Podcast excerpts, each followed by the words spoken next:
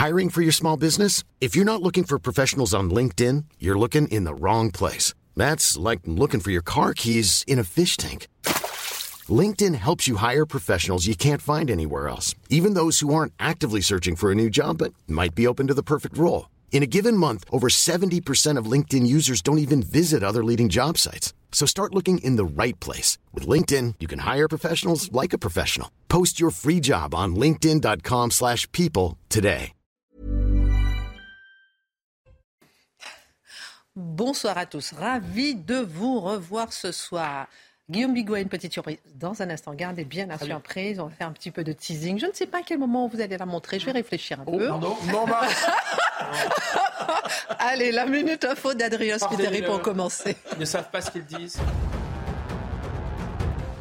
Je ne vais pas démissionner, ce sont les mots d'Emmanuel Macron. Le chef de l'État a été interpellé à Pérol, dans l'Hérault, aujourd'hui. Il était de retour sur le terrain, au contact des Français après l'Alsace hier. Il a parlé éducation ce matin avec des professeurs et parents d'élèves. Terminé le retrait de points pour les petits excès de vitesse. La mesure entrera en vigueur à compter du 1er janvier 2024. Une mesure de bon sens pour le ministre de l'Intérieur Gérald Darmanin. Elle concerne les excès de vitesse inférieurs à 5 km heure. L'amende sera évidemment maintenue. Et puis la fusée Starship de SpaceX a explosé en vol après avoir réussi son décollage. La cause n'est pas encore connue. Lundi, une première tentative de lancement avait été annulée dans les dernières minutes en raison d'un problème technique. Le but de ce vol d'essai était de récolter un maximum de données. Au sommaire ce soir, je ne vais pas démissionner. Je peux vous l'assurer. Il faudra attendre 2027. Propos d'Emmanuel Macron, qui a de nouveau été au contact des Français, cette fois dans l'Hérault. Concert de casseroles, chahuté, hué, mais un président qui assume son impopularité. Est-ce un président courageux ou sadomasochiste? L'édito de Mathieu Bocoté. La réforme du marché carbone a été votée par le Parlement européen.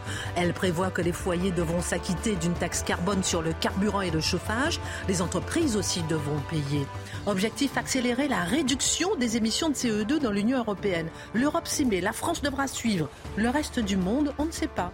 Peut-on parler de folie verte de Bruxelles et de notre gouvernement, d'écologie ultra punitive ou du sens des responsabilités? L'analyse de Guillaume Bigot. De nombreux différents actes de violence dans la société restent impunis. Des rodéos sauvages à répétition, un enfant de 4 ans tué par un chauffard en passant par deux gendarmes, eux aussi tués sur la route, ou encore ces universités saccagées, l'incendie de la mairie de Bordeaux, les des universités prises en otage, dévalisées. En quoi cette impunité qui se généralise devient-elle coupable? En quoi cette impunité face à la violence nourrit-elle une spirale justement de la violence Le décryptage de Charlotte Dornelas. Cléopâtre était-elle une femme noire? En quoi la réécriture de l'histoire ridiculise les minorités que certains veulent défendre? La reine Cléopâtre est une docu-fiction prochainement sur Netflix. Un avocat égyptien porte plainte contre la production et demande le blocage du site dans le pays. S'agit-il de réactions chaque fois qu'un acteur noir est choisi ou bien d'une réécriture de l'histoire qui pose problème. Pourquoi est-ce irrecevable? Marc Menant raconte et démontre. Et puis après le président tunisien, faut-il s'inquiéter du même type de propos tenus en Italie? Ici, le ministre italien de l'Agriculture, Francesco Lollobrigida, l'un des plus proches alliés de la première ministre Giorgia Meloni, a fait scandale cette semaine en mettant en garde contre, je cite, le remplacement ethnique des Italiens par les migrants. Le scandale et la polémique analysés par Mathieu Bocoté. Une heure pour prendre un peu de hauteur avec euh, nos mousquetaires. Et puis une petite surprise, la, la surprise de Guillaume Bigot ce soir. A tout de suite.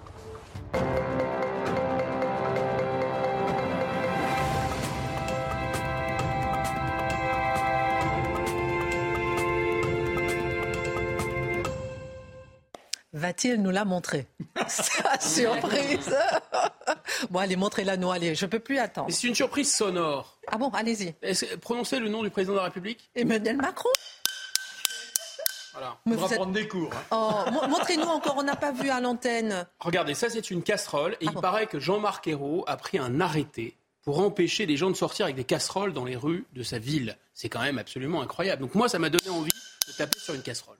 Ah là là là là. J'ai l'esprit de contradiction, je suis un Gaulois réfractaire. Enfin, il résonne. Vous savez comment ça s'utilise au moins les, casseroles? En réalité, je veux dire. Pas comme un tambour, comme euh, d'autres. Oui, ça c'est plutôt à la cuisine, hein, comme dit euh, Emmanuel Macron. Je vais la rendre à qui de droit. Sinon, je vais avoir des problèmes. Les Français ne vous aiment pas. Je ne ferai jamais de ces généralités. Personne ne peut parler au nom des Français, répond Emmanuel Macron il y a quelques instants lors d'une interview. Qu'est-ce qui se passe dans l'esprit du président de la République? Cette question en obsède euh, plus d'un et fait basculer l'analyse politique à l'analyse psychologique pour certains. Comment comprendre, Mathieu Bocoté, son rapport aux Français? Comment comprendre le rapport qu'il entretient avec son impopularité croissante? Comment comprendre les sentiments euh, très violents qu'il suscite chez plusieurs Français? Et pourquoi va-t-il à leur rencontre s'il se sait contesté Que cherche-t-il? Sadomasiste, sadomasochiste, pardon, ou courageux, combatif. Alors, je ne suis pas psychologue, donc je n'oserais euh, pénétrer l'esprit du président de la République pour chercher à comprendre quels sont ses ressorts intimes qui le font bondir. Donc, je n'ai pas cette prétention. Cela dit, ce qui est intéressant, c'est de voir si Emmanuel Macron nous a donné avec le temps des clés de lecture pour comprendre ses propres mécanismes psychologiques. Est-ce qu'Emmanuel Macron, dans un entretien, dans un livre, dans un discours, qu'en sais-je, aurait confessé, aurait avoué, aurait raconté finalement la manière dont Emmanuel Macron voit Emmanuel Macron. Et si on se fait, si on a le plaisir de fouiller un peu dans des textes peut-être oubliés, il est possible de découvrir le président de la République autrement à travers le regard qu'il porte sur lui-même. Et c'est ce que je vous proposerai ce soir. C'est une chronique un peu lue étrangement parce que je vais beaucoup lire d'extraits du président Macron parlant de lui-même. C'est un texte qui nous vient de 2018 la NRF, la Nouvelle Revue Française, de interview Emmanuel Macron pour savoir quel est son rapport à la littérature. Comment son rapport à la littérature structure son rapport aux hommes, structure son rapport au pouvoir, structure son rapport à la France. Donc, et à travers le discours qu'Emmanuel Macron tient sur la littérature, on en apprend peut-être davantage sur lui. Alors d'abord, première station, j'en sors quelques-unes. À propos de son rapport aux Français. Les Français sont malheureux quand la politique se réduit aux techniques voire devient politicarde. Ils aiment qu'il y ait une histoire. J'en suis la preuve vivante. Je suis très lucide sur le fait que ce sont les Français et eux seuls qui m'ont fait, et non un parti politique. Du point de vue du système politique traditionnel, je suis une aberration. Si la politique se résumait à cette sorte de chimie qui fait son œuvre comme si de rien n'était, je ne serais pas là. En réalité, je ne suis que l'émanation du goût du peuple français pour le romanesque. Cela ne se résume pas en formule, mais c'est bien cela le cœur de l'aventure politique. En somme, on est toujours l'instrument de quelque chose qui vous dépasse. Donc, on notera d'abord, c'est intéressant, de voir qu'Emmanuel Macron se voit non pas comme l'expression politique d'un système qui s'est renouvelé à travers lui, en gros le candidat qui a succédé au parti traditionnel quand les partis traditionnels se maintenaient, euh, s'effondraient, dis-je, pour permettre à une élite, elle, de se maintenir. Non, ce n'est pas l'effet d'un système, c'est, je le redis, il n'est que l'émanation du goût du peuple français pour le romanesque. Ça, va de soi. Euh, mais c'est assez intéressant parce qu'il nous dit d'ailleurs de, que les Français sont réfractaires envers la politique trop technique. La politique, c'est ce qui permet de poser la question du sens. Il dit ça plus loin dans l'interview. Mais c'est intéressant. Donc, il dit finalement, je suis non seulement l'expression du romanesque, mais je suis l'expression de la meilleure part du peuple français parce qu'à travers moi, ils peuvent se raconter leur propre histoire. Alors, Emmanuel Macron, quel rapport entretient-il avec l'émotion populaire? Parce qu'il n'est pas très aimé ces temps-ci. Peut-être sera-t-il très aimé demain. La question n'est pas là, mais disons qu'il traverse une période difficile. Alors, ça, c'est lorsqu'il commente son discours, en fait, son allocution au funérailles de Johnny Hallyday. Le jour des obsèques, je savais très bien que la foule qui était là n'était pas acquise. Elle n'attendait pas un discours officiel, elle était dans l'émotion brute du moment. Là, il poursuit les gens ne vous reconnaissent comme un des leurs que si vous prouvez que vous êtes capable de partager leurs émotions, que vous ne les prenez pas de haut. Je ne sais pas si je suis arrivé, mais beaucoup sont venus pour me remercier pour ce que j'avais dit à ce moment-là. Emmanuel Macron sait une chose, qu'il ne faut pas prendre les gens de haut.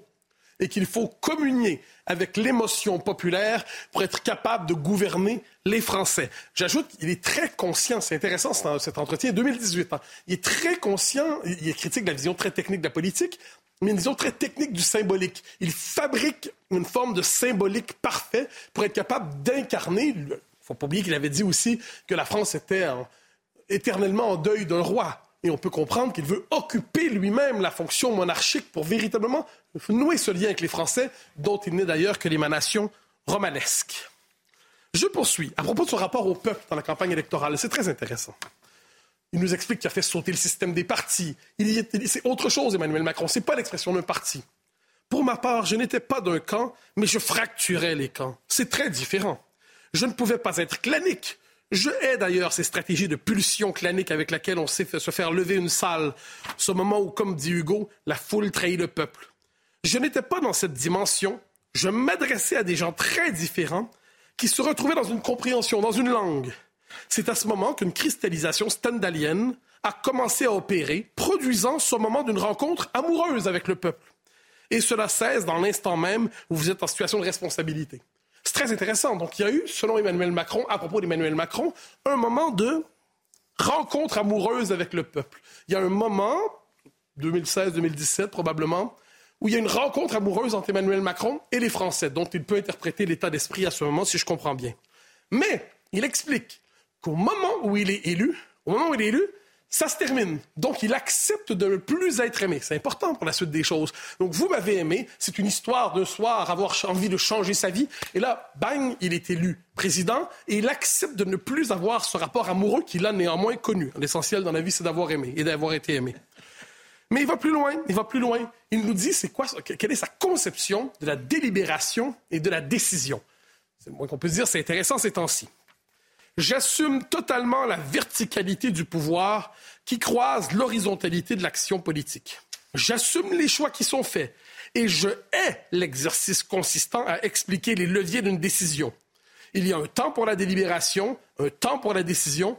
Ils ne peuvent pas se confondre. Cela n'a rien à voir avec l'autoritarisme, car j'assume aussi de ne pas décider trop vite, de réfléchir, comme en ce moment sur les questions religieuses. Il faut que les choses circulent, que la société les mûrisse pour son compte, mais il faut faire aussi attention à ce que le délibératif ne devienne pas l'indéterminé. Le délibératif est une phase transitoire, il n'est pas le préalable au nihilisme. Traduction, quand la décision est prise, on ne revient plus sur la décision. Quand la décision est prise, elle est définitive. Le temps de la délibération a eu lieu, le temps de la décision a eu lieu. Je crois, on pourrait lire tout ça, hein, mais je pense que lisant ces cet autoportrait en quelque sorte, ça nous, dit, ça nous dit peut-être quelque chose justement de l'autoportrait du président de la République, son, le regard qu'il a sur lui-même. Alors ça, ça m'intéresse. Quels seraient les grands traits de son autoportrait? Je pense d'abord qu'il a une très vive conscience de son personnage. Emmanuel Macron, euh, c'est peut-être le côté écrivain, Emmanuel Macron regarde Emmanuel Macron, voir ce que fait Emmanuel Macron. C'est ce que je comprends de cet entretien. Euh, je dis ça pas de manière critique, hein, c'est lui qui, se présente comme ça. Donc, on n'est pas devant une énergie politique classique, vous savez, brutale, animale, qui est capable de, s'emparer d'une foule. Euh, celle, par exemple, de Nicolas Sarkozy, qui avait cette, cette puissance. On se peut être en désaccord avec lui ensuite, mais on sait qu'il y avait un rapport très, très vital avec la population. Quand Emmanuel Macron fait des discours et lorsqu'il s'époumonne, on se souvient parce que c'est notre projet. Ce c'est pas exactement l'appel du 18 juin. Euh, et, cela dit, lorsqu'il se trouve le meilleur, c'est lorsqu'il explique pendant des heures et des heures dans des discours fleuves pourquoi il a raison. Donc, un désir très, net de convaincre, mais une conscience de son personnage. Ensuite, ça, ça me semble fondamental, le sentiment de vivre une aventure personnelle, si on euh, lit tout le texte, qui ne se confond pas avec le destin de la nation. Les deux se croisent. Le destin d'Emmanuel Macron croise le destin du peuple français, mais les deux ne se confondent pas. C'est assez intéressant. Donc la question est de savoir quelle sera la suite. J'y reviendrai. Une aventure personnelle où il incarne par ailleurs la renaissance du peuple français. Le peuple français qui se reconstruit, c'est lui. Ensuite, le problème est le suivant, il développe beaucoup sur le symbolique. Mais qu'est-ce qui se passe quand le symbolique est fracturé? Quand lorsqu'on parle, les gens n'entendent plus que des mots dispersés, ils n'entendent plus la parole puissante du souverain censé succéder au roi de France. Que se passe-t-il? Eh bien là, il y a une forme, le, rapport amoureux ne peut pas être créé. Je note une chose qui est importante. une relative indifférence à l'impopularité, parce que quand l'homme est face à son destin, il n'accepterait pas d'être désavoué simplement par les événements du moment. C'est bien autre chose. Qui le juge? Alors ça, c'était euh, un entretien accordé il y a cinq ans. Est-ce que Emmanuel Macron ressemble encore au personnage qu'il était euh, aujourd'hui, en ce moment même Un peu quand même. Euh, rappelez-vous, on en avait parlé ici, cet entretien raconté dans le Figaro, où les conseillers de l'Élysée lui disent, Monsieur le Président, puis des éléments de langage dispersés, vous n'êtes pas un président comme les autres. C'est un personnage du roman national français. Et à travers vous se joue une page de votre propre vie, mais du roman national français. Donc c'est intéressant. Lui-même, ses conseillers parlent son propre langage. C'est intéressant. Les conseillers d'Emmanuel Macron l'invitent à se penser comme il se pensait dans cette interview. Premier élément. Deuxième élément, euh, on constate que c'est une relation amoureuse qui a avorté. Il le dit lui-même, mais elle ne pouvait qu'avorter. Mais il l'accepte. Il l'accepte parce que la décision vient avec l'impopularité. Dès lors, la question est de savoir comment se représente-t-il son action? On peut penser que la question des retraites, pour lui, c'est qu'il aura fait sa tâche. Et plus il est populaire et plus il tient, plus c'est la preuve qu'il est à hauteur de l'histoire. Donc il ne va pas se laisser désavouer par le commun des mortels. C'est parce qu'on le désavoue et qu'il fonce qu'il est légitime. Alors une dernière question toute simple. Euh, c'est un jeune président. Quelle sera la suite pour lui? On peut croire quelquefois, c'est une hypothèse que je fais, que son engagement très fort envers l'Europe c'est qu'il veut peut-être, quand sera-t-il peut-être président d'une Europe fédérale à venir, eh peut-être chercher à créer le cadre qui lui permettra ensuite de poursuivre son destin personnel. Ce n'est qu'une hypothèse, mais il faut lire cet entretien, c'est intéressant. Merci à Mathieu Bocoté. Dans un instant, on parlera avec vous du dernier sujet qui est euh, le ministre en Italie euh, qui fait grand bruit sur le remplacement ethnique. Que des gros mots. Bruxelles, justement, vous en avez parlé, et la folie verte. Je cite Ursula von der Leyen. Ensemble, nous ferons de l'Europe le premier continent climatiquement neutre, a déclaré euh, la présidente de la Commission européenne après le vote mardi euh, d'une taxe carbone aux frontières de l'Union européenne. Avant d'analyser euh, Guillaume Bigot et de comprendre qui paiera quoi, est-ce qu'on peut dire que le Parlement européen a finalement sorti l'Europe de sa naïveté au niveau de l'écologie? C'est l'idée que, en tout cas, on voudrait nous faire croire. C'est-à-dire, c'est l'idée qu'il y aurait l'équivalent d'un protectionnisme qui s'appuierait sur euh, la, volonté de lutter contre le réchauffement climatique avec cette fameuse taxe carbone aux frontières. C'est ce qu'on nous explique en tout cas. Donc je vais essayer de me faire l'avocat du diable, en tout cas de l'Europe. Vous allez voir, ça va pas tellement durer. Bon, sur le papier, oui, il y a bien une taxe euh, carbone aux frontières. Et euh, c'est plutôt bien pour l'industrie européenne qui est réputée plus vertueuse. Et ça va aussi décourager, disons, l'utilisation de certains produits qui sont euh, voilà qui contribuent au réchauffement climatique. Ça va peut-être décourager aussi l'économie européenne de délocaliser, donc c'est plutôt bon pour l'économie européenne. Ça peut être bon aussi pour les finances européennes, puisqu'on nous dit qu'en 2026, ça rapporterait jusqu'à 14 milliards d'euros par an qui rentreraient dans les caisses de l'Europe avec cette fameuse taxe carbone aux frontières. Voilà, c'est pour l'instant ce qu'on peut en dire de bien. Maintenant, je crains que cette Europe verte ne soit pas vraiment une Europe avec beaucoup de matière grise, en fait. Ce soit, soit toujours une Europe vraiment très, très naïve. Pourquoi? D'abord parce qu'il ne s'agit que de six produits simplement. Ce pas tous les produits qui vont entrer en Europe dont on va déterminer la quantité euh, de carbone qu'ils ont à l'intérieur. Non, c'est six produits seulement. Et puis, ça va, se baser, cette taxe carbone, sur du déclaratif. Donc, c'est les gens qui vont importer en Europe qui vont déclarer eux-mêmes. Est-ce qu'il n'y aura pas de fraude? Est-ce qu'il n'y aura pas de corruption?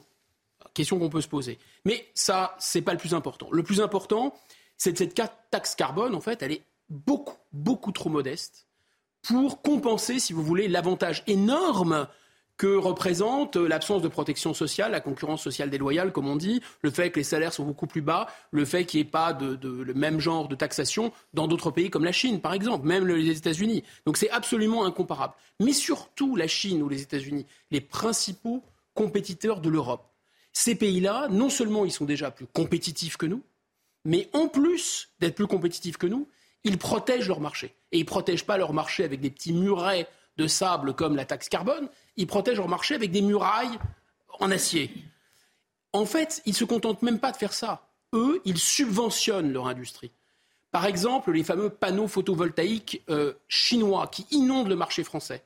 Personne ne sait, mais ils sont, les spécialistes le savent, ils sont produits à perte en Chine, par exemple. Autrement dit, l'État chinois aide ces industries. En plus de manipuler la monnaie, en plus de payer mal les gens, etc., et de ne pas avoir de couverture sociale. Aux États-Unis, c'est pas en trois ans qu'il y a une petite taxe carbone, c'est en, une nuit, en une heure, que le président Biden a décidé d'octroyer 370 milliards d'aides, d'investissements pour les producteurs nationaux, ceux qui vont produire aux États-Unis des voitures électriques, du photovoltaïque, des éoliennes, etc.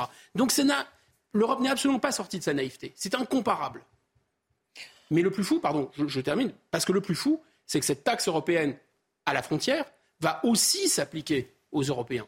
Alors justement, vous nous dites que les Européens seront eux-mêmes assujettis à cette taxe carbone et donc que ce n'est pas du tout euh, une mesure finalement protectionniste. Absolument pas. Ce n'est pas une mesure protectionniste. D'abord, ça ne s'appelle pas officiellement taxe carbone aux frontières. Le nom, c'est mécanisme d'ajustement carbone. Et c'est fait pour respecter le sacro-saint principe du marché, c'est-à-dire qu'il s'agit de maintenir l'égalité, ne pas fausser la concurrence entre des producteurs européens et des producteurs non européens.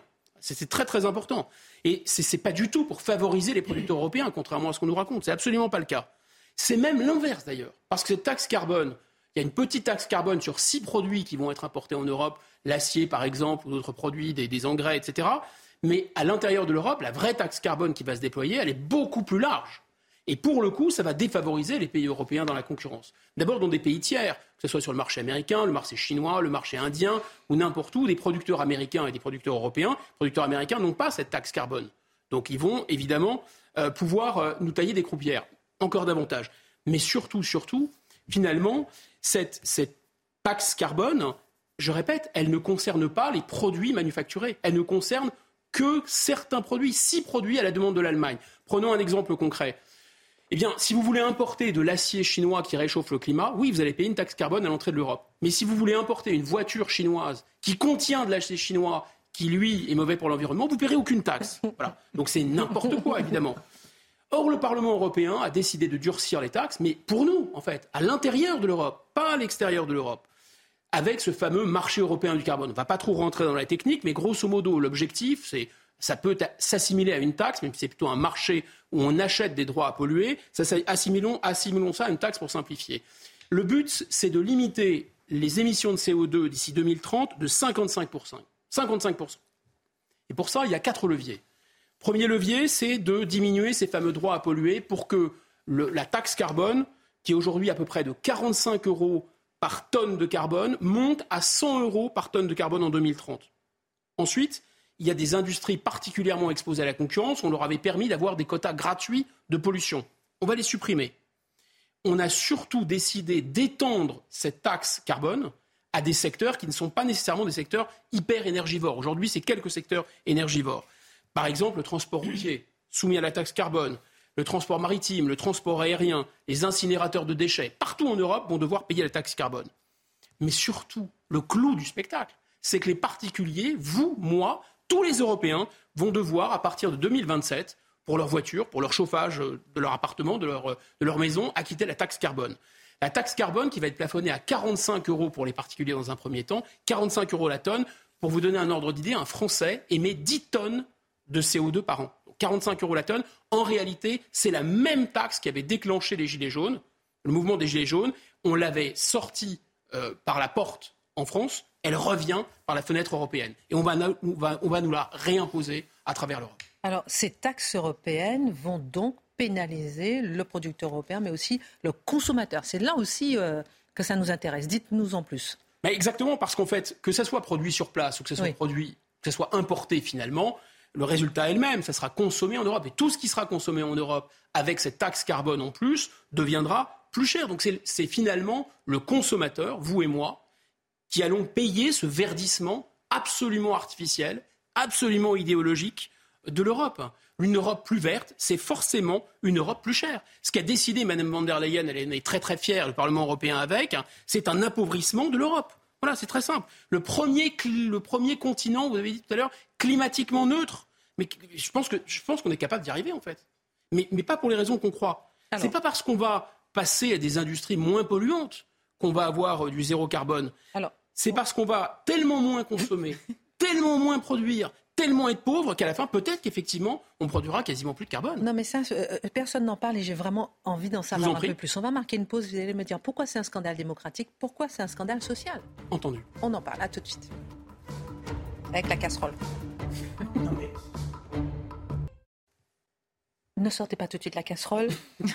Une minute pour terminer sur ce sujet qui nous euh, passionne, ce scandale à la fois social, à la fois démocratique, de taxer pour euh, euh, une, taxe écolo, une taxe carbone les ménages dès 2027. Expliquez-nous pourquoi. C'est ce que vous bon, D'abord, c'est un scandale social parce qu'on est, oh, ça vous aurait pas échappé, en pleine crise sociale, en pleine crise d'inflation. Donc on n'a vraiment pas besoin de taxes en plus. Ça, ça paraît évident. Mais surtout, la logique marchande de l'Union européenne, c'est de ne pas fausser le marché, de maintenir les prix comme des signaux de rareté. En clair, la taxe carbone doit s'appliquer à tout le monde pour être homogène, pour que ça ne fausse pas le marché, aux riches, aux pauvres, aux PME, aux grands groupes, etc. Mais qui a des maisons mal isolées Qui se chauffe au fioul qui euh, roule au diesel Évidemment, les plus modestes. Hein. Alors, je vais même citer, je vais aller jusqu'à citer l'eurodéputée Manon Aubry, elle a absolument raison. Rien n'a été appris des Gilets jaunes. Elle a refusé de signer cette taxe. Mais c'est surtout, finalement, alors, pas de panique, nous dit Bruxelles d'ailleurs sur le, chapitre social. Pourquoi? Parce qu'ils vont créer, figurez-vous, bien installé là, un fonds social européen de 86,7 milliards d'euros pour aider ceux qui ne pourront pas réduire leurs émissions de CO2. Autrement dit, pour aider les plus pauvres qui ne pourront pas payer la taxe. Donc, vous allez créer une taxe pour aider des gens à payer une taxe. Non mais, ah oui. non, mais on est vraiment chez les fous. Pour aider c'est la folie verte. Et la folie verte, elle est surtout antidémocratique. Antidémocratique, parce que directement ou indirectement, on va devoir payer cette taxe. Mais qui a décidé de cette taxe? C'est la Commission qui n'est pas élue? C'est le Parlement européen qui est mal élu? Ou c'est le Conseil européen où nos gouvernants peuvent être mis en minorité Je ne comprends pas bien là. Parce que c'est quoi les principes de base de la démocratie? C'est pas pas de taxation sans représentation? C'est pas ça les valeurs de la République? Alors moi, par la Wehrmacht, je vois pas de machine à écraser les valeurs de la République plus efficace que l'Union européenne. Est-ce que je peux me permettre ce qui est complètement fou? Oui, alors la euh, pollution, elle reste. Oui. bah oui, mais c'est quand même le point essentiel la pollution, elle reste, on fabrique ailleurs. Et les autres pays Bah voilà. Ah bah la Chine, euh, la Chine, les États-Unis polluent, mais ici ils font des économies de, CO2. Vous avez le droit de nous montrer une seconde fois dans cette émission la casserole de, que vous avez récupérée. J'ai décroché la, oui. la casserole. Oui, alors faites-nous un petit peu de bruit parce que avec, allez-y, on vous entend, on vous entend. Spécial dédicace à Mme Vander. en tout cas, la taxe, je la paierai pas.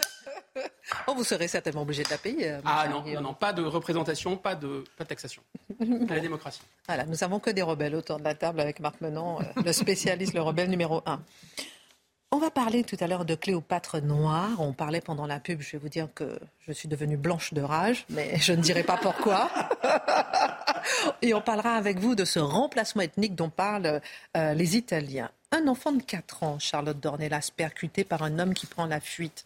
Un père de famille tué dans un règlement de compte. Deux gendarmes qui meurent lors d'une course-poursuite. Des rodéos à répétition partout en France. Des universités saccagées, prises en otage. Ces histoires n'ont apparemment aucun rapport, sauf celui de la disparition d'une vie paisible possible.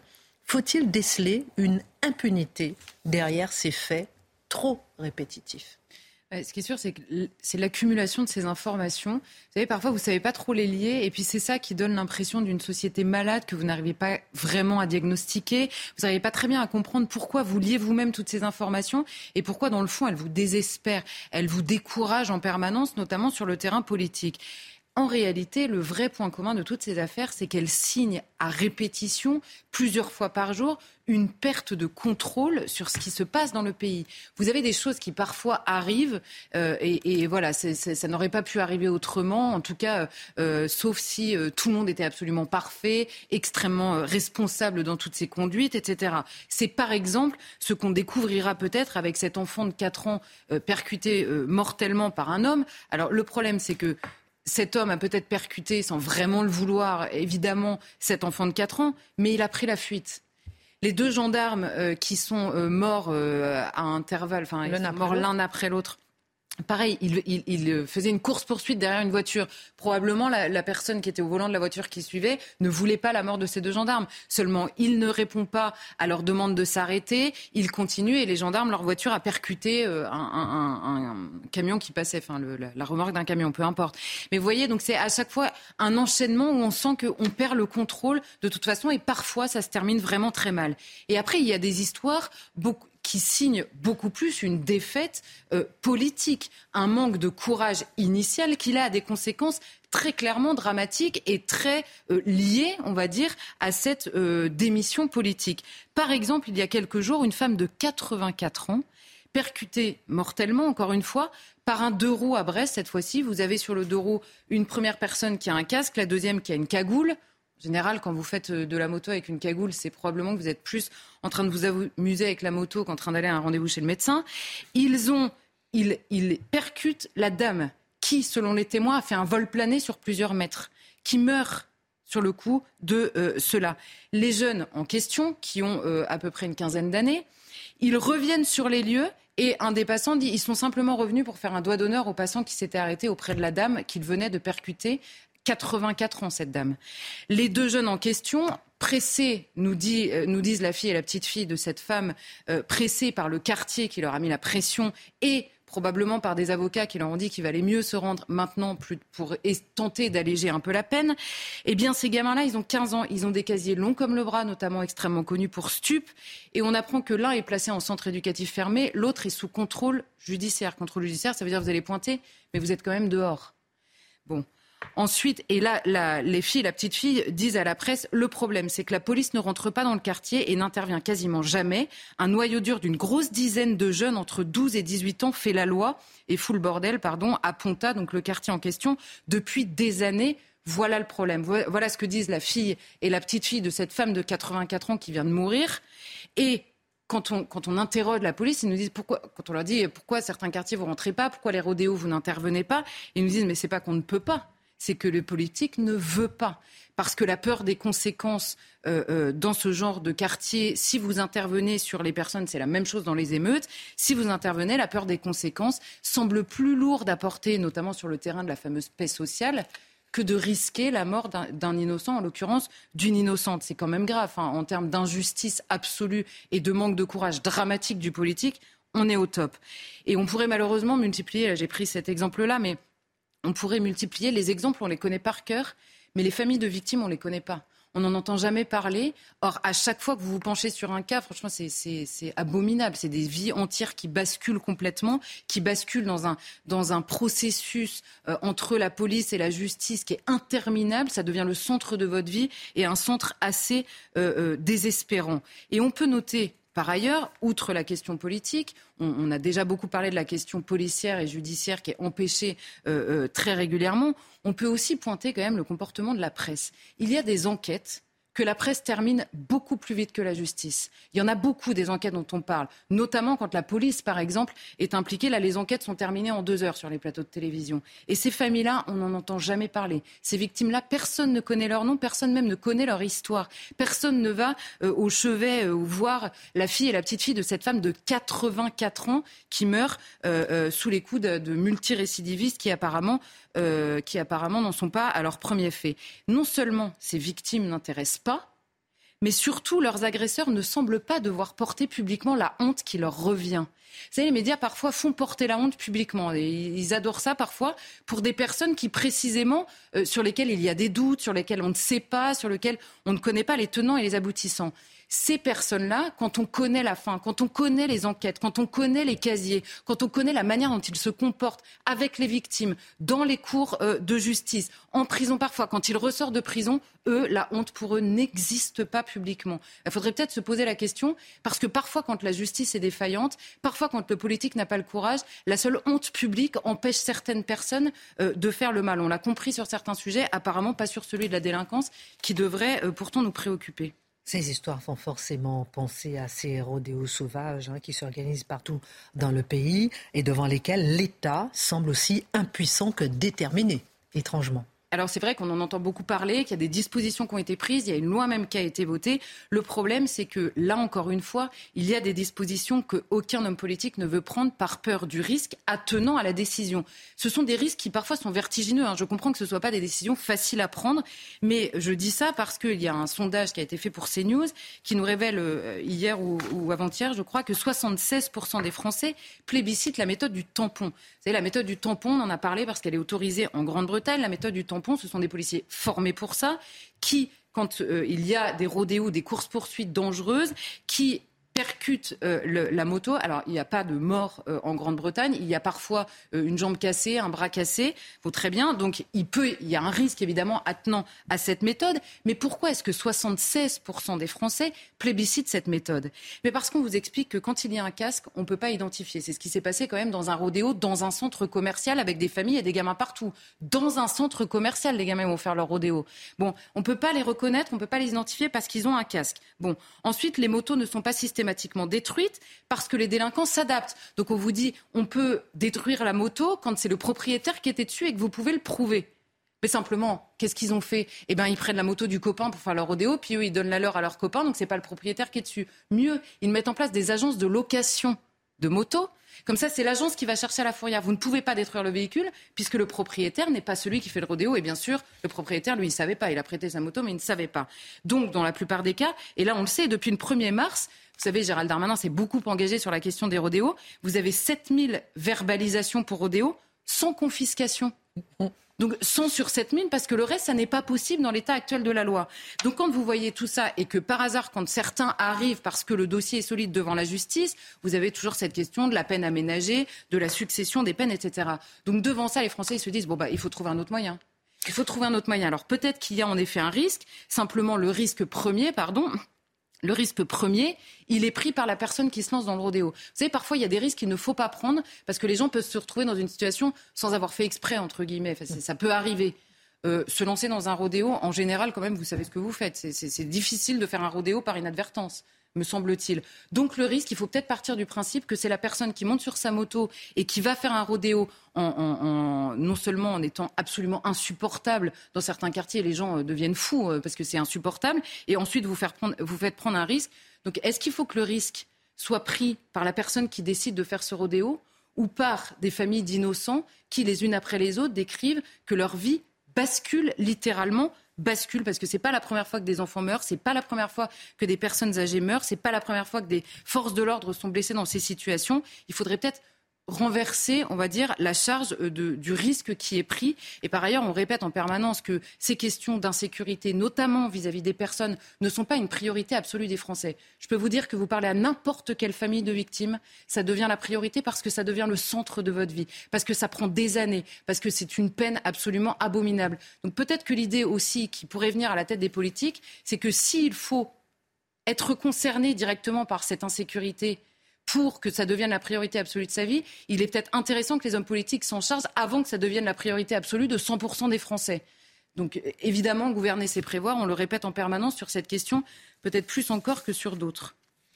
Vous parlez de la discrétion médiatique qui est euh, en général assez flagrante hein, au sujet des dégradations aussi des universités. Est-ce normal que ces affaires passent aussi inaperçues? Alors là, c'est autre chose, mais je vous assure, j'ai regardé euh, pendant. Euh, donc, je travaillais sur ce qui se passe dans les universités. J'avais vu un peu ici et là. Je suis tombée de ma chaise 15 fois. Hein. C'est-à-dire que vous avez des déclarations. mais... Et là, on comprend encore. On ne comprend pas que les règles ne changent pas. Je vais vous donner quelques exemples rapidement. Montpellier, la fac est bloquée depuis le 14 mars. Il y a les examens qui approchent.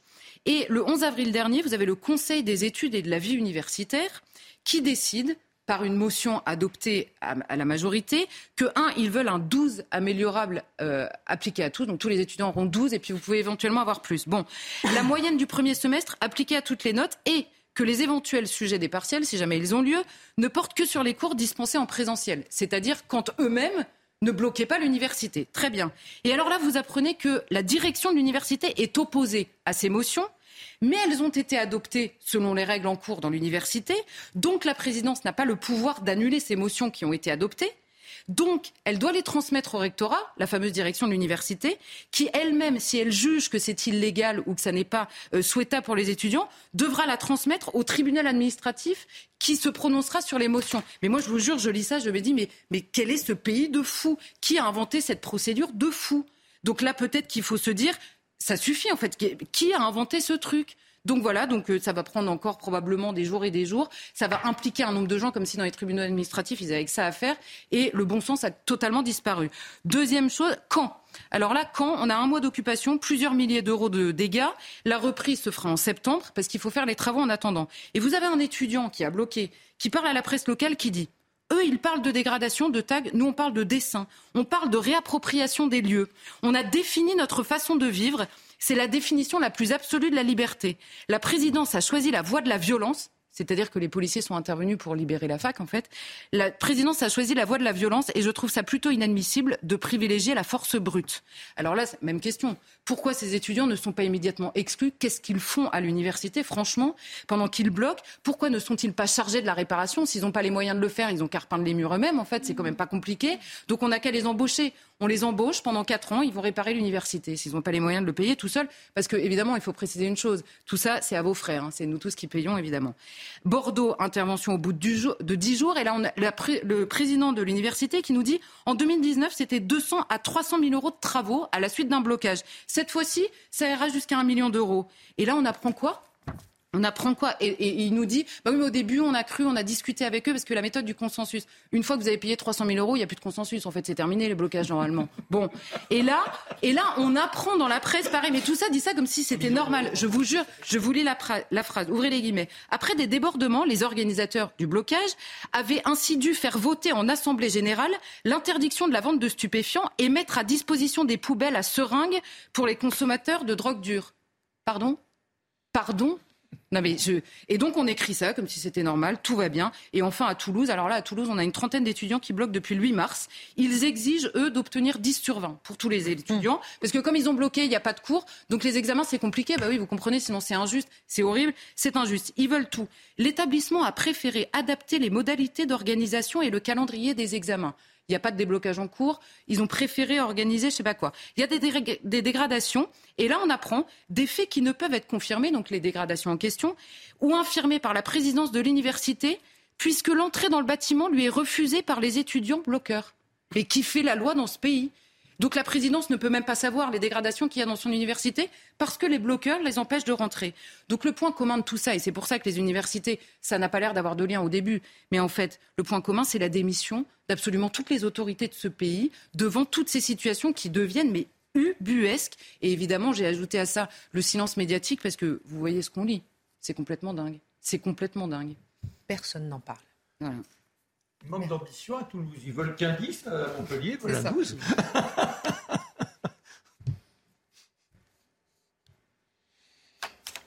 Marc Menon. Ça mérite la casserole encore. Est-ce que ça mérite une casserole, ça? Mais bon. Cléopâtre était-elle une femme noire? En quoi la réécriture de l'histoire ridiculise même les minorités que certains veulent défendre? La reine Cléopâtre, c'est le nom d'une docu-fiction euh, sur Netflix qui est proposé euh, prochainement. Un avocat égyptien a même porté plainte contre la production et demande le blocage du site dans le pays. Est-ce qu'il s'agit de réaction chaque fois qu'un acteur est noir et là, tout le monde se dit, mais il faut arrêter, il faut des acteurs noirs? Ou bien est-ce que c'est la réécriture de l'histoire et que c'est complètement irrecevable? Marc Menon. Alors, on va retenir l'adjectif irrecevable. Petite précision quand même, est-ce qu'elle était noire ou est-ce qu'elle était blanche?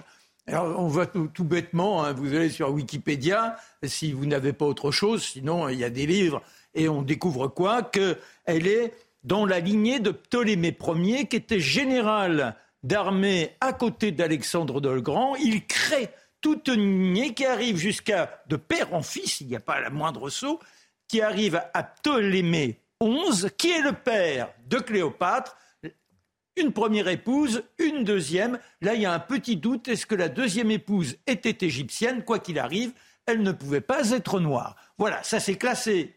Donc, on a un personnage qui est typé et qui n'a rien à voir avec cette couleur. Alors, pourquoi irrecevable bah, C'est simplement parce que ça transforme la lisibilité de l'histoire. ça transforme la compréhension de l'histoire. C'est du négationnisme pur. Est-ce que l'on peut imaginer que l'on ait Napoléon, noir, que l'on ait Louis XIV, noir, d'autant plus que Louis XIV et Colbert sont les lois contre les noirs. Enfin, quand je dis contre les noirs, dans la symbolique. Après, imaginez un De Gaulle noir et en plus nain. Pourquoi pas? Nain et noir pour représenter De Gaulle. Imaginez la prise de la Bastille faite avec des noirs et à contrario que l'on ait des blancs qui soient contre les forces de Leclerc à Saint-Domingue et ce serait donc une révolte blanche mais symbolisant des noirs contre le pouvoir blanc. C'est complètement fou. Alors, comment peut-on classer un héros? Ces figures mythiques, qu'est-ce que c'est? Eh bien, c'est une référence. C'est un, une référence et un repère d'une culture, d'une civilisation. Reste que les wokistes, il y a quelque chose qui les chagrine. C'est qu'il faut à tout prix, et là on revient sur les nombreuses chroniques de Matthieu, déconstruire le blanc. Mais déconstruire le blanc, c'est bien, mais ça suffit pas. Il faut quelque chose de plus parce qu'il reste dans la vie de tous les jours, il reste l'empreinte de la civilisation. Il reste donc les éléments qui laissent apparaître l'infâme, supposée ou réelle, surpuissance du blanc à travers les siècles. Et ça, il faut l'éradiquer. Honte à ces civilisations. Bannissons-les. Et comment les bannir? Eh bien, il faut aller jusqu'à la falsification, jusqu'à l'imposture. Alors, ce n'est pas récent. Il faut reconnaître que les wokistes, ils avaient été précédés par quelques écrivains au XIXe siècle. Alors, j'en ai noté deux, parce qu'on ne va pas faire la liste. Il y a Madison Grand, qui lui voit Jésus noir africain. Vous avez Geoffroy Higgins, qui voit Jésus. Alors lui, Jésus, il devient indien de couleur euh, bronzée. Et Martin Luther King récupérera cette image d'un Jésus noir. Alors non pas parce qu'il est révisionniste, mais oublions, n'oublions pas cette lutte contre en particulier le sud des États-Unis, le Ku Klux Klan, où les Noirs sont plus que méprisés. Alors il lui faut un symbole fort. Il dit Jésus était noir. Mais se battre pour la légitimité de la reconnaissance d'un peuple, peut parfois valoir ce type de lutte politique, mais ça n'a rien à voir avec cette histoire de, Cléopâtre. Alors, travestir, pourquoi? En l'occurrence, c'est une véritable offense à qui? Ben, Une offense aux Noirs, une offense aux gens de couleur, car en creux, ça sous-entend qu'il y a une toute-puissance des Blancs qu'on ne peut pas la supprimer, alors il faut nous infiltrer dans les oripeaux des Blancs. Et comme ça, ben, ben en étant petit escroc, on arrive à se dorer une sorte d'honorabilité. Vous vous rendez compte? Mais c'est plus qu'un affront, une offense pour les véritables héros noirs. Et ils sont légion, les héros noirs. Vous avez, tout à l'heure j'ai parlé de la révolte de Saint-Domingue, aujourd'hui Haïti. Alors, il y a, au-delà de tout ça, l'ouverture qui peut être contesté, c'est euh, comment Dessalines, Christophe, Boukman, le déclencheur. Il y a aussi, vous l'avez évoqué, le général Dumas, le père de notre Dumas, l'homme des mousquetaires. Il part de rien, fils d'esclave. Eh bien, il se dressera général opposé à Napoléon. Et puis n'oublions pas Félix Éboué. Grâce à Félix Éboué, les colonies françaises d'Afrique restent dans le giron du général de Gaulle. C'est ce qui va permettre d'engager la lutte contre les nazis. C'est pas rien, ça. Ça mérite plus que l'estime. C'est une glorification. C'est l'honneur du noir. Il y a également alors des personnages que l'on conteste parce qu'on les prend presque comme des collaborateurs. Joséphine Becker, notre homme formidable qui a si bien défendu la langue française, Léopold, Léopold Sangor. Mais alors, que fait-on de ces personnages-là? Donc, on ne touche pas à l'histoire. C'est simplement faire en sorte que les uns et les autres, on ait une lecture du fil de déploiement de l'histoire humaine, et ça, c'est indispensable. Alors, en revanche, ce qui n'est pas dérangeant, et même souhaitable, c'est que ce que l'on appelle le répertoire classique, que l'on ait demain Omar Sy, qui devienne, euh, pourquoi pas Argon? Ben oui, qu'il soit Argon, c'est parfait. C'est-à-dire que là, c'est un jeu de comédien, mais qu'on ne confonde pas les genres. C'est une question de dignité par rapport à ces gens qui ont connu des souffrances, mais les pauvres blancs ont connu des souffrances depuis des siècles aussi. Non, moi, ce qui me frappe à travers l'excellente chronique de Marc, c'est l'institutionnalisation du mensonge. C'est-à-dire, on crée des conditions pour que le vrai et le faux soient désormais des catégories résiduelles de l'ancien temps. Le seul critère aujourd'hui esthétique, c'est la conformité à l'idéologie. Donc, il faut euh, repeindre d'une couleur ou de l'autre tel, tel personnage historique. Mais on va arriver effectivement ce serait insensé d'avoir un Martin Luther King blanc. Ce serait insensé. Alors, et ça ne veut pas dire qu'il ne faut pas ensuite créer dans la fiction des héros. Ça ne veut pas dire qu'on ne doit pas sortir de l'histoire des figures associées au monde noir pour les mettre de l'avant en disant ce sont des figures admirables, bien sûr, mais ça n'implique pas ensuite de fabriquer du faux. C'est du négationnisme. Mais c'est une trace aussi de l'asservissement aux États-Unis. Hein. C'est vraiment les États-Unis qui sont obsédés par cette question. Non, mais je voulais vous montrer. Euh, déjà, vous avez parlé d'Alexandre Dumas. Nous, dimanche à 11h, on va vous parler d'Alexandre Dumas. Voilà un métis, un petit-fils d'esclave. Un petit-fils d'esclave qui a écrit Les Trois Mousquetaires, qui a écrit La Reine Margot, qui a écrit Le Comte de Monte Cristo, qui est un héros international. Voilà un personnage à valoriser. Dimanche 11h sur CNews avec Marc Menant. Et regardez ce tweet que j'ai déterré. Regardez, l'Afrique a connu plus de reines dirigeantes grâce au matriarcat que l'Occident. Il est dommage de ne pas parler, par exemple, de euh, je ne peux pas citer, c'est compliqué, de Madagascar. Grande reine. Grande reine, bien sûr. Rana Valona III de Madagascar. Dabla Poku, Côte d'Ivoire. Denza euh, d'Angola. Damina de Zaria du Nigeria. Que de, si vous permettez, saouler avec le rockisme, j'ai repris parce que je trouve qu'il y a des personnalités de l'histoire noire à valoriser et à vouloir défendre les Noirs, bien souvent, on les ridiculise, si vous permettez. On les offense. Alors, on, va terminer avec euh, vous, euh, Mathieu Bocoté, puisque c'est le Figaro qui nous l'apprenait, le ministre euh, italien de l'Agriculture. Il a fait parler de lui, Francesco Lollobrigida, l'un des plus proches alliés, non pas de celle qu'on connaît, mais de la première ministre Giorgia Meloni, qui a fait scandale, lui, mardi cette semaine, en mettant en garde contre le, je cite, le remplacement ethnique des Italiens par les migrants. Nous ne pouvons pas nous résigner à l'idée de remplacement ethnique. Les Italiens ont moins d'enfants, alors remplaçons-les par d'autres. Ce n'est pas la voie à suivre. Alors, évidemment, cette déclaration euh, fait scandale, on s'en doute. Elle fait par ailleurs écho aux récentes déclarations du président tunisien. Et vous voulez vous réagir justement sur ce sujet. C'est assez intéressant comme contre, controverse parce qu'elle nomme une réalité difficile à nommer, c'est-à-dire l'existence, appelons ça les populations dites de souche. C'est-à-dire qu'un pays, euh, normalement, se constitue autour d'une majorité historique, appelez ça comme vous souhaitez, une majorité ethno-culturelle, on aurait dit autrefois. Et à cette majorité, les gens avaient tendance à s'agglomérer, à s'associer, à s'assimiler. Et ils rejoignaient ensuite, c'est ce qu'on oublie, la population dite de souche par effet d'assimilation. Dans nos sociétés où l'assimilation ne fonctionne plus, dans nos sociétés où l'intégration ne fonctionne plus, dans nos sociétés où l'immigration massive disloque les conditions même de l'assimilation, eh bien, les populations de souche, appelons-les comme ça, des pays européens pour l'essentiel, ont de plus en plus peur d'être submergés, ont de plus en plus peur d'être mis en minorité dans leur propre pays. Et ces inquiétudes, elles sont très présentes, elles sont courantes, euh, et on pourrait même dire qu'elles ne sont pas exclusives à l'Europe. Vous me permettrez de citer cette figure que personne n'associera à l'extrême droite, je n'en doute pas un instant, Christiane Taubira, en 2007. Nous sommes à un tournant identitaire. Les Guyanais de souche sont devenus minoritaires sur leur propre terre. Madame Taubira dit ça. Est-ce qu'on dirait que c'est une idéologue d'extrême droite ou d'une manière ou de l'autre? Donc l'enjeu, c'est le suivant, c'est que faire de ces populations de souche qui n'épuisent pas une nation, évidemment, parce qu'on peut y adhérer autrement, on peut y adhérer de l'extérieur, qui n'épuisent pas une nation parce qu'une nation se définit aussi par ses valeurs, ses institutions et tout ça, mais qui ont aujourd'hui une forme d'angoisse identitaire. C'est la question qui est posée très maladroitement, pour ne pas dire que très, très, très maladroitement. Mais si on cherche à comprendre le malaise qui se joue à travers ça, je pense qu'il faut fouiller dans cette direction.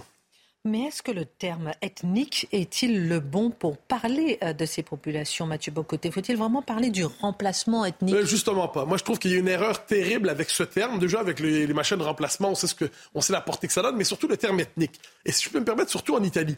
Regardez la nation italienne. Entre le sud de l'Italie et le nord de l'Italie, si vous avez l'impression d'être devant un seul groupe ethnique au sens, au sens classique, vous vous trompez. Entre les Italiens du Nord et les Italiens du Sud, la différence, elle est culturelle, elle est même physique, hein, elle est visible, on peut la noter. D'ailleurs, ce qui fait que c'est un pays qui a toujours eu de la difficulté à faire son union, quoi qu'on en dise, et qui est tenté pour cela par des solutions fédérales, parce qu'il y a une forme de l'identité ethnique en Italie est quelquefois presque plus forte, entre guillemets, que l'identité nationale italienne. Gardons ça à l'esprit. Donc, parler de remplacement ethnique convient assez mal pour l'Italie. Ensuite, quand on regarde un pays comme la France, il suffit d'élargir la définition de la nation à l'outre-mer pour constater qu'on n'épuise pas la nation dans l'ethnie. Mais ça ne veut pas dire qu'il n'y a pas une définition forte de la nation, culturelle, identitaire. Faites la liste. Mais la réduire à l'ethnie, c'est se condamner à ne pas comprendre ce qui se passe. Si vous parlez le langage de l'ethnie, vous en venez à retrancher de la nation combien d'éléments assimilés qui ne viennent pas du noyau ethnique originel de la nation, mais qui se sont intégrés, qui se sont assimilés? Si vous avez une définition strictement ethnique de la nation, il faut en chasser dans les prochains jours Éric Zemmour, il faut en chasser combien de gens qui, à ce qu'on en sait aujourd'hui, se veulent des défenseurs de la nation? Donc, vous savez, il y, a un problème avec cela. Alors, l'enjeu est le suivant. Comment être capable de parler sérieusement d'identité nationale sans verser dans les deux pièges qui s'offrent à nous? D'un côté, la régression ethnique, appelons ça comme ça, et de l'autre côté, une définition stérile de la nation qui tient seulement dans des valeurs universelles et qui, nous font oublier la catégorie importante, qui n'est pas la catégorie ethnique, qui est le peuple. Le peuple, et moi j'appelle ça le peuple historique, le peuple culturel. C'est quoi la différence entre l'historique, le culturel et l'ethnique? C'est qu'on peut rejoindre le culturel, on peut rejoindre l'historique. Ça s'inscrit dans le temps, c'est les mœurs qu'on peut imiter pour assimiler, et ça évite justement le fantasme de la régression au groupe d'origine. Dernière réflexion néanmoins, si vous me permettez. Euh, on est dans une civilisation, une époque en fait qui ne cesse de parler de la survalorisation des identités raciales. Fier d'être asiatique, fier d'être noir, fier d'être ci, fier d'être ça. Inévitablement, vous alliez aboutir à fier d'être blanc aussi. C'est-à-dire, si vous décidez de mettre de l'avant l'identité raciale, ethno-raciale de tous, il n'y a pas de raison pour qu'à terme, ça ne vienne pas à traverser l'Atlantique. Pas l'Atlantique, en fait, ça traverse vers l'Europe. Et qu'est-ce qu'on voit aujourd'hui? Mais les gens disent, mais nous aussi, on a une couleur de peau. Nous aussi, on va se définir à travers ça. On voit où nous conduit la logique racialiste lorsqu'on voit cette, une angoisse de disparition nationale se transforme en angoisse de disparition ethnique. On voit où il conduit le débat public lorsque tout est racialisé. Merci beaucoup. Merci à tous. Un petit concert de casserole pour terminer. Avant la minute info de Mathieu Devez. Allez, quand même un petit peu. Allez, mon Guillaume. Un Allez, petit peu aussi pour, terminer. Le samedi matin et le dimanche matin. Avec Guillaume Bigot. Ouais. Le week-end. Allez, excellente suite de programme. Mathieu Devez, ensuite Pascal Pro. À lundi. Emmanuel Macron multiplie les déplacements à la rencontre des Français. Il était aujourd'hui dans l'Hérault pour parler éducation. Après un premier accueil hostile à Ganges, le président de la République a déambulé au milieu des habitants dans les rues de Pérol. Et interpellé par une jeune femme, Emmanuel Macron a notamment assuré qu'il ne comptait pas démissionner. Une nouvelle manifestation a rassemblé environ 1200 personnes à Rennes contre la réforme des retraites. Ce sont les chiffres de la préfecture. Ils étaient 5000 manifestants selon les syndicats. La manifestation s'est majoritairement déroulée dans le calme. Les syndicats donnent désormais rendez-vous le lundi 1er mai et espèrent une mobilisation massive. Le gouvernement souhaite accélérer le désendettement du pays et la réduction du déficit public à l'horizon 2027, le tout grâce à une dépense publique moindre et une croissance économique plus dynamique. Selon le ministre de l'économie Bruno Le Maire, le déficit public devrait passer sous la barre des 3% du PIB fixé par les règles budgétaires de l'Union européenne.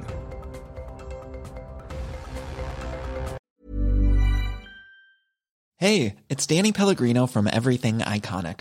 Ready to upgrade your style game without blowing your budget? Check out Quince. They've got all the good stuff shirts and polos, activewear, and fine leather goods, all at 50 to 80% less than other high end brands. And the best part? They're all about safe, ethical, and responsible manufacturing.